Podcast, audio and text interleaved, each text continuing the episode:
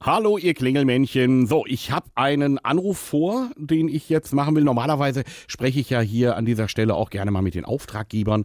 Das ist heute leider nicht möglich, denn die liebe Dagmar, die ihren Mann ein bisschen verschaukeln will, die sitzt jetzt in diesem Moment, wo ich da anrufe, neben dem. Und äh, da kann ich die jetzt nicht irgendwie an die zweite Leitung holen. Das heißt, ich mache jetzt mal einen Blindflug. Hab auch keine Ahnung, was passiert.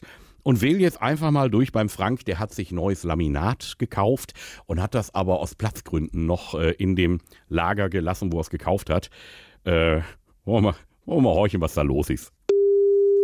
Ciao. Ja, schönen guten Tag, Herr Schauer. Ich rufe an wegen Ihrem Laminat und äh, allem, was dazugehört, was Sie bei uns gekauft hatten.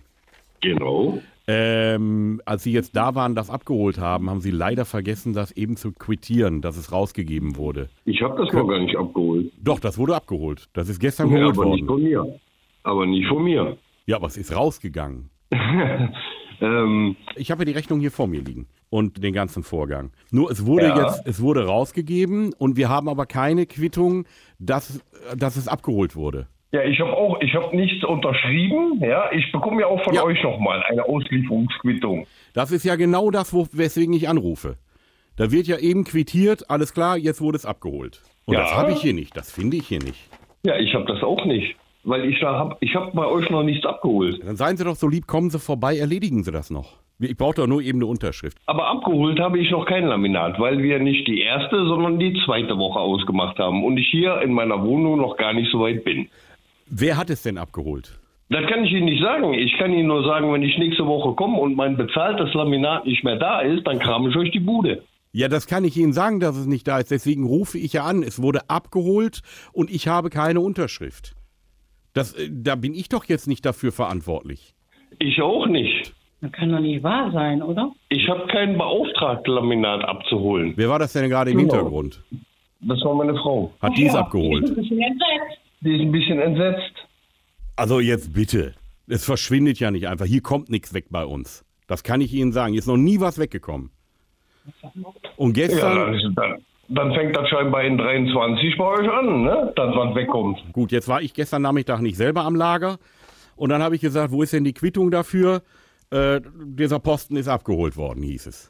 Ja, schön, dann muss das ja irgendeiner unterschrieben haben. Ich habe es nicht unterschrieben. Ich kann Ihnen nur sagen, wenn ich nächste Woche reinkomme und mein bezahltes Laminat ist nicht da, dann bezahlt, dann kram ich euch die Bude. Was heißt denn, kram ich euch die Bude? Dann äh, werde ich mir was anderes mitnehmen oder pack meine Kohle wieder ein und gehe das Laminat woanders kaufen. Nee, das geht ja nicht. Das ist ja abgehört. Also ich würde, also wissen, was mein Verdacht ist? Gucken Sie Ihrer Frau nochmal ganz tief in die Augen und fragen Sie mal, ob sie weiß, wo das Laminat geblieben ist. Frank. Hör mal, Elvis Eifel, ich höre den immer im Radio, ja? Und, und diesen leichten Akzent, den du hast, ja? Der ist eigentlich für mich schon unverkennbar, ne? Aber sehr schön fand ich, dann kram ich euch den Laden. Habe ich überhaupt noch nicht gehört.